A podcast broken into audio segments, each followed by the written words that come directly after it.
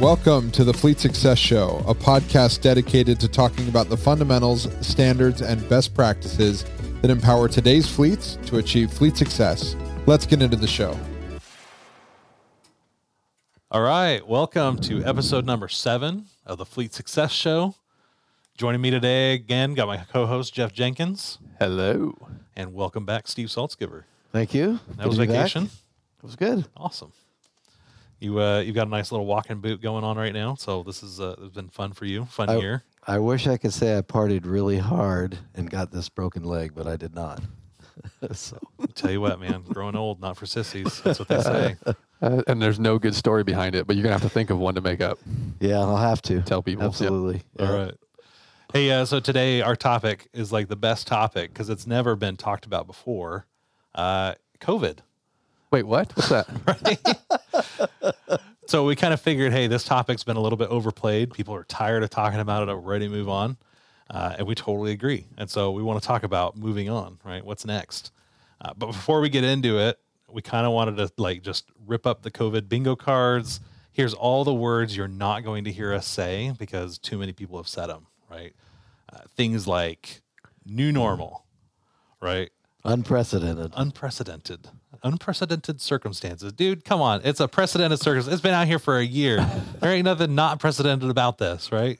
If you haven't figured out how to move on from it anyway rant over. Uh, abundance of caution. Out of an abundance of caution we are going to keep doing this podcast right? Uh, flattening the curve. You will not hear us flatten the curve anywhere in this this session. Well, at least not anything longer than 14 days. Right. Right. So here's the deal. If you hear somebody scream, it's because we're doing a little slug bug road trip action in here. Somebody says those words, pop, get a little dead leg action. So, uh, yeah, COVID, we're moving on. Uh, you know, we're, we're moving into this next phase, right? Things are opening back up. And the question, you know, that we've been tackling over the last couple months, and I think kind of the country as a whole is tackling, is this idea of, all right, well, how do we get back to work? And I think what's interesting about this is while the rest of the world is figuring out how do we go back to the office, Fleet's like, what do you mean? We've been at the office the whole time, you know? Uh, so how do you know how does what we've learned and what other companies are learning, how does it affect fleets? What are what are some of the things that they're struggling with uh, that you think um, you know would be mines, you know, like little minefields that they're gonna have to navigate? Well, I think the available workforce out there is probably the biggest one when you talk about what everyone's gone through. Um, you know, the government's still giving out a lot of money. So in doing that, people aren't looking for work, and you can see those signs all over the place of people that are working, lo- that are looking for skilled labor, not even skilled labor, just really any labor to come in, and that's going to be no different for fleets. Um, there's a huge mechanic shortage and technician shortage out there, and it's not just because of this and just because of you know the extra government funds people are getting. It's also because there just isn't that skilled labor that has you know gone through school and acquired those. So that's probably in my mind the biggest thing when it comes to hey, let's get back to where we need to be, but you can't do it without actually having those qualified people working for you. Yeah. I think it's you, know, you talk about the technician shortage, definitely something that was happening before this, and now all of a sudden it's totally exacerbated, right? Like it's a bigger situation than it was before, and it's and it's not even just you know technician shortage. Uh, we went out to eat the other night, and and they were looking for you know just busing people and and waitresses, and they couldn't find them. Yeah, You know, all, like, it- all the all trades. across the All trades are, are You've got affected. trades. Yep. You've got you know even in here we are in high tech. We're having trouble. Like, hey, how do we just fill some of these technical positions, even low skilled positions? You know, we just need receptionists. Finding positions, finding people that are willing to work and do it. It's been interesting how the labor market has shifted so much from just a year ago. Um, you know, and it's not like they all went away and just you know stuck their head in the sand because not everybody was working for minimum wage anyways. But man, what a what a just a tectonic shift in the labor force over last year. It's crazy. It makes you wonder how people are making a living, right? Are actually able to exist with all that's going on. It's a real boondoggle just in the country right now. It's just so weird and so different. Have you seen those signs on the internet that have been posted about like restaurants just completely closing down because they can't find They don't staff? have they don't have staff. They don't, they don't have staff or signs that say, "Hey, please be patient with us." Yeah. we're working with what we've got. We can't hire anybody. No one wants to work anymore. So it's crazy. But yeah, it, it definitely. It, I mean, it trickles to fleet. It trickles everywhere. There's some people who've been off now for almost over a year Uh huh. on unemployment. I I saw that the feds are cutting some of that off, or starting to. in the It- and it will start weaning, right? Yeah. So I mean that and that'll help a little bit uh, to to get uh, Yeah, get going. Right. yeah get going. So I think it's curious though is you know where's everybody else right like where is the unengaged workforce you know because you look at the unemployment numbers like you know they're going to start coming down here but unemployment doesn't include disengaged workers right? When you've got workers that could get a job but have stopped looking for a job um, you know getting those getting an idea on how statistically significant those people are what's that number look like uh, I think that's a big shift of why you're seeing not you know why we've got all these job shortages you know in industries that did never have job shortages before. Technicians and drivers are one thing because it was always like that or at least it was a problem beforehand but now it's more it's system wide and then add on top of that uh, the supply chain shortages we've got with the chips and with the parts and boy that, that know, came out uh, of nowhere didn't yeah, it? I mean that's becoming an epidemic now. It's shutting down. I've, over by my home, uh, back in Salt Lake City, that I just came back from. There's lots filled with trucks, Mhm, just sitting, they can't sell just sitting there. Can't do anything with them. Yep. You know. So Well, 'cause when they're you- not finished yet Yeah, but when you when you tell everybody to stay home, don't come to work. These people aren't going to these factories. Well, wh- what did people think was going to happen? I mean, it's pretty common sense. Hey, don't go to work, right? I I was working at a trucking company in Illinois during this, and the owner he was like, "Yeah, we're not we're not playing this game. Everyone's coming to the office and you're working." And everyone actually, thought, well, probably eighty percent got COVID because of that. But guess what? They got their 10 days out. They came back and now everyone's back to work and you know, he was functioning better than most because he was requiring people to come back to the office. And sure people were pissed off, right?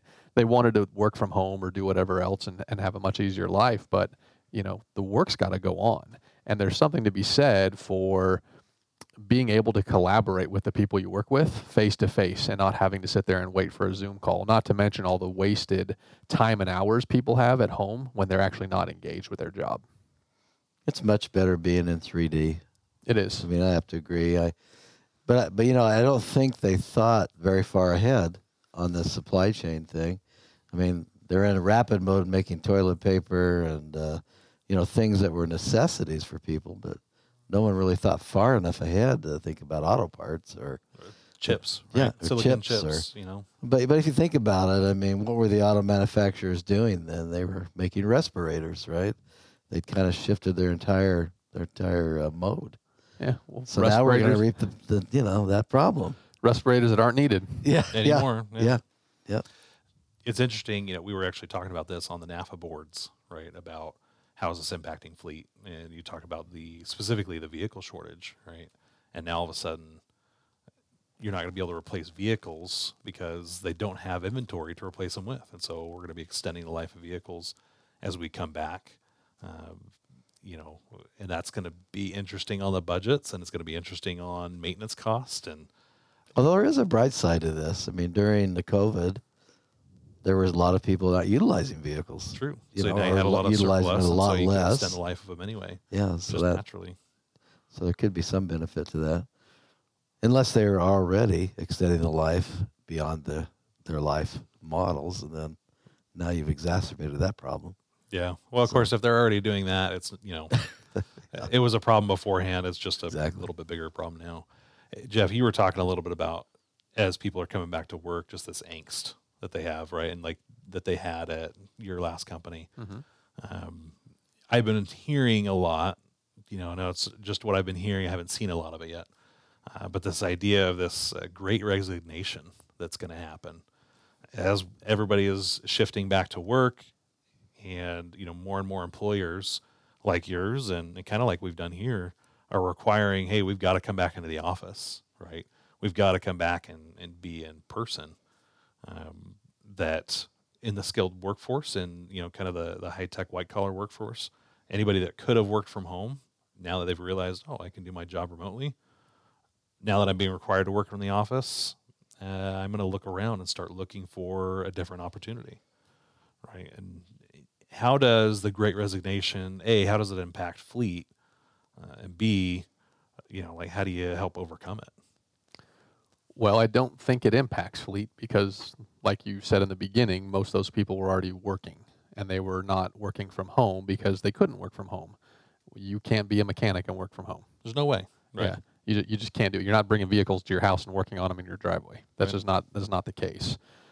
When it comes to office staff, um, you know, kind of that management and whatnot, I, I think that it will probably have some effect. But the Great Resignation, the moment people realize they have to get to work, I don't think it's going to happen. I think right now, because there's a lot of noise about it, people are feeling emboldened by that. Um, but at the end of the day, if a company wants you to come to work, guess what? You're going to come to work. And if you don't want to, go choose another place to work. I don't think it's going to change much. I think you'll probably maybe see an increase of about 10% that'll allow people to work from home, but it won't be much greater than that. And people aren't just going to quit left and right because they can't work from home. They still have to make an income. Uh, right It, it'll be like anything else. It might be a differentiator, you know, for an employer that has a, a difficult time getting somebody to fill a position. And like in our case, you know, with uh, receptionists, for example, or low-level support tech jobs, you know, we may have to to lean somewhere to the, uh, you know, do that at home or something else. But that's no different. I mean, I've had a, a niece that's been working from home for 20 years for JetBlue Mhm. nobody knows the difference. I mean, she's they think she's on the same switchboard with somebody next to her. yeah So some are some are just more advantageous to do that, but others are not. But then you have to lose. In our case, like you know, what are those perfunctory things that you lose? You know, putting files away. You know, signing for for uh, UPS uh, shipments. Uh, there's still some Yeah. logistics involved some Exactly. hands-on activities Yeah. yeah so you know, and I know one of the big things for us with remote versus in person is that communication channel. You know, like right now we're sitting in a room, we're talking to each other, we can see each other's facial expressions, we can read the tone of the conversation. I could tell you, being on Zoom, obviously we've all experienced that Zoom fatigue, and where you can't really tell. Oh, is it my turn to talk? Like, oh, I had something to say. I got to raise my hand, right? So somebody knows I'm about to insert myself in the conversation. Um, and I think once people understand what they've been missing, we actually went through this here, right? As we said, hey, we're all coming back to the office. And yep, there was some gnashing of teeth. There was like, oh, why do we have to do that? I said, look, we just got to reset status quo, right? Like, we got to remember this is what we were doing before. We're going to go back to it so we remember why we were doing it that way.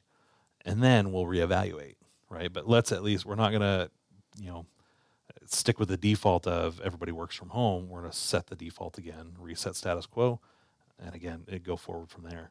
And I, I think there's some industries. I mean, and I think we're one of them. Um, you know, we're the tech industry. There's a lot of creativity. There's a lot of impromptu meetings. Collaboration. Yeah, and all that that needs to happen. And Zoom's just not conducive with that. I mean, you try and set up a Zoom room or. or It's got to be real time too, right? Right. A lot of times, I think our guys, you know, they get into async, right? We call it asynchronous mode. It's where you might ping me at 10 a.m. and I'll get back to it at 1 p.m. when I'm free, right? Well, that's three hours where you were waiting on an answer but didn't get it because I didn't know how important it was to get you that answer. And you say, well, at least you didn't have to go interrupt me.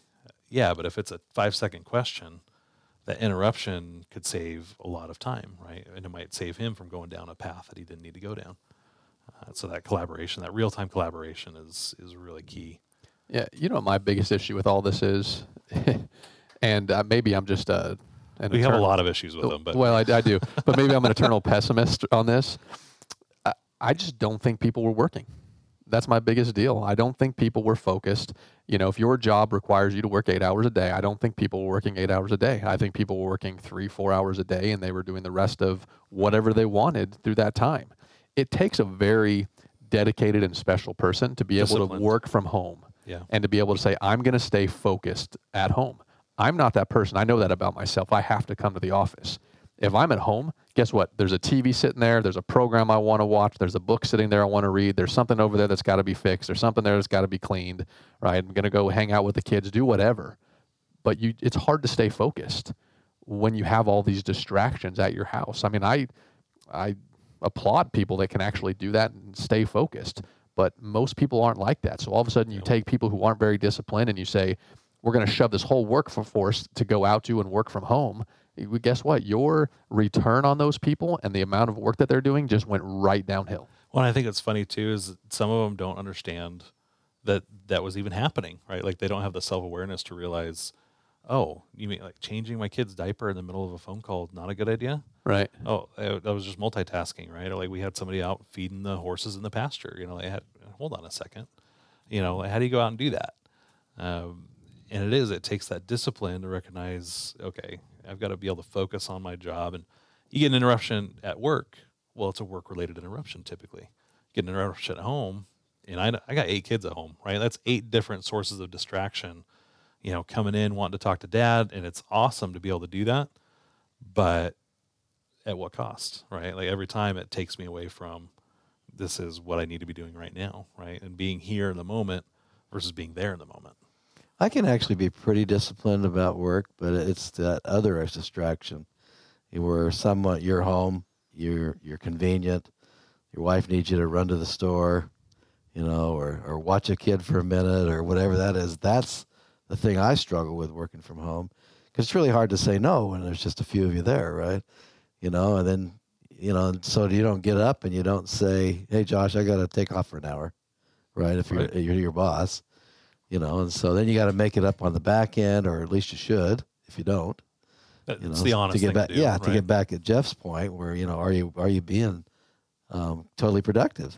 You know, some Yeah. people don't care. Yeah, they don't. Well, and they won't say anything to their boss. They'll just disappear. It's that three-hour gap you're talking about. They don't. They just disappear and they're not around. You're like, well, what's going on? Yep. I mean, I remember seeing people that were showed away, right, just in the messaging, and they've got nothing in their calendar, and they're away for well over an hour, and you're like, hmm, that shouldn't happen, what's right? what, what- what's going on over here? What are we what are we doing? But you don't want to, you know, you don't want to second guess, and you don't want to micromanage, and you don't want to call people out. But I think once people come back to the office, you're going to see productivity levels start to go back up again.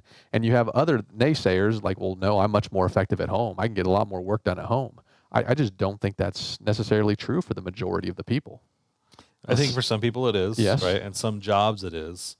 Uh, but it does take discipline. It does take a you know, like you've got to have the right work environment for that, right? Yeah.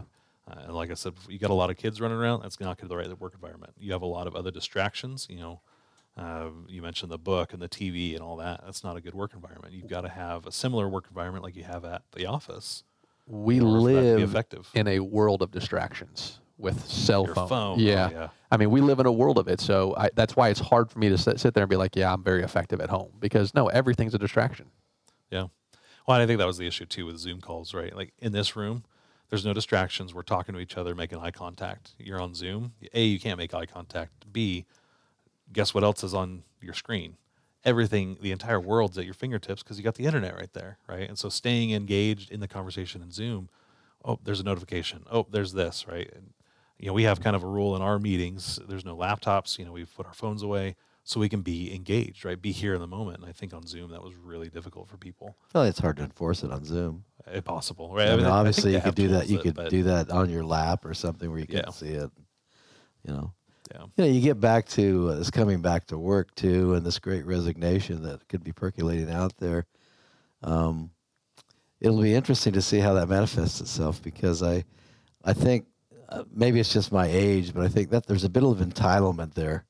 You know, where people think that, oh, you know, I get to do this because my peers do, my coworkers, you know, and, and that's where I have kind of an issue with that because I, I just, I guess I'm just against all entitlements, you know, in general Yeah. you know it's just a bad message to send Of course, we like to say you're part of a different generation too, right? You know, it's just yeah how do, how do they say it now? Okay, boomer, right? yeah Uh, no, oh yeah my grandkids always say that okay boomer uh, that sounds terrible, Steve. you know actually i've gotten used to it Oh man, and i wear it like a badge now? of pride now That's right. I am a boomer. Own it. He's What, do you, what, do you, what have you done for this generation, right? And so I think one thing that's come out of this, though, is even if they do resign, right, we have this big, great resignation. Uh, one of the pillars that we talk about is intentional culture, right? And I think for the people that resign from the companies that you've built, right, if you've had that intentional culture and they still resign, that's actually a good thing, right? Like that's a really good thing uh, because it means they weren't totally bought into the mission. It means they t- totally weren't bought into the purpose, right? It gives you an opportunity, though, and I think we have this coming out of COVID now is there's been a lot of people who have reduced staff who said, "Hey, we didn't have to run with a full crew. Now maybe as we're ramping back up, it's a great time to take a pause and say, do we need all these people, right? Which roles do we need to bring back on? Because maybe you had roles that you kept on out of more of like loyalty than actual necessity. Maybe you had roles that this person wasn't really the right fit for. Now we have an opportunity to hire and rebuild our organization again, you know, kind of like a moment to hit reset, mm-hmm. right? And like I think there's an advantage to that. Yeah, you've been running lean. What are you going to do as you start rebuilding, right? Yeah, and I think that those people that refuse to come back to the office um, probably aren't the people you want anyway, because they're not about that teamwork and that collaboration. Well, they're not, maybe they're not about the mission or the culture, right? They, Right. they don't care necessarily like core values or the mission don't really apply to them. They weren't really bought into it.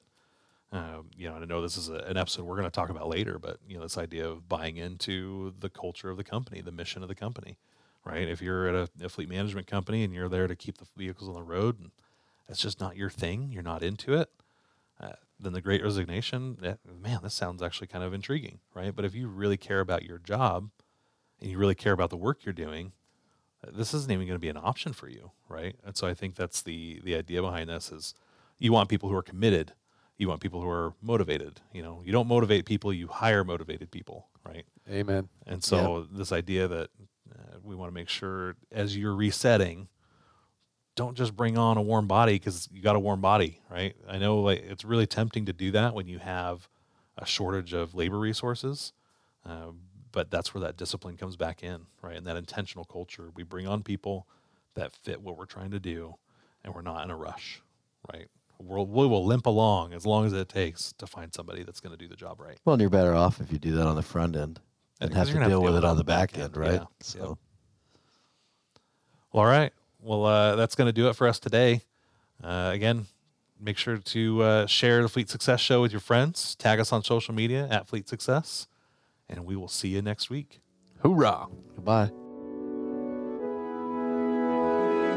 Thanks for joining us on this episode of the Fleet Success Show. If you liked our show, we'd appreciate your five star review. Be sure to subscribe anywhere you listen to podcasts and come hang out with us anywhere on social media at Fleet Success. See you next time.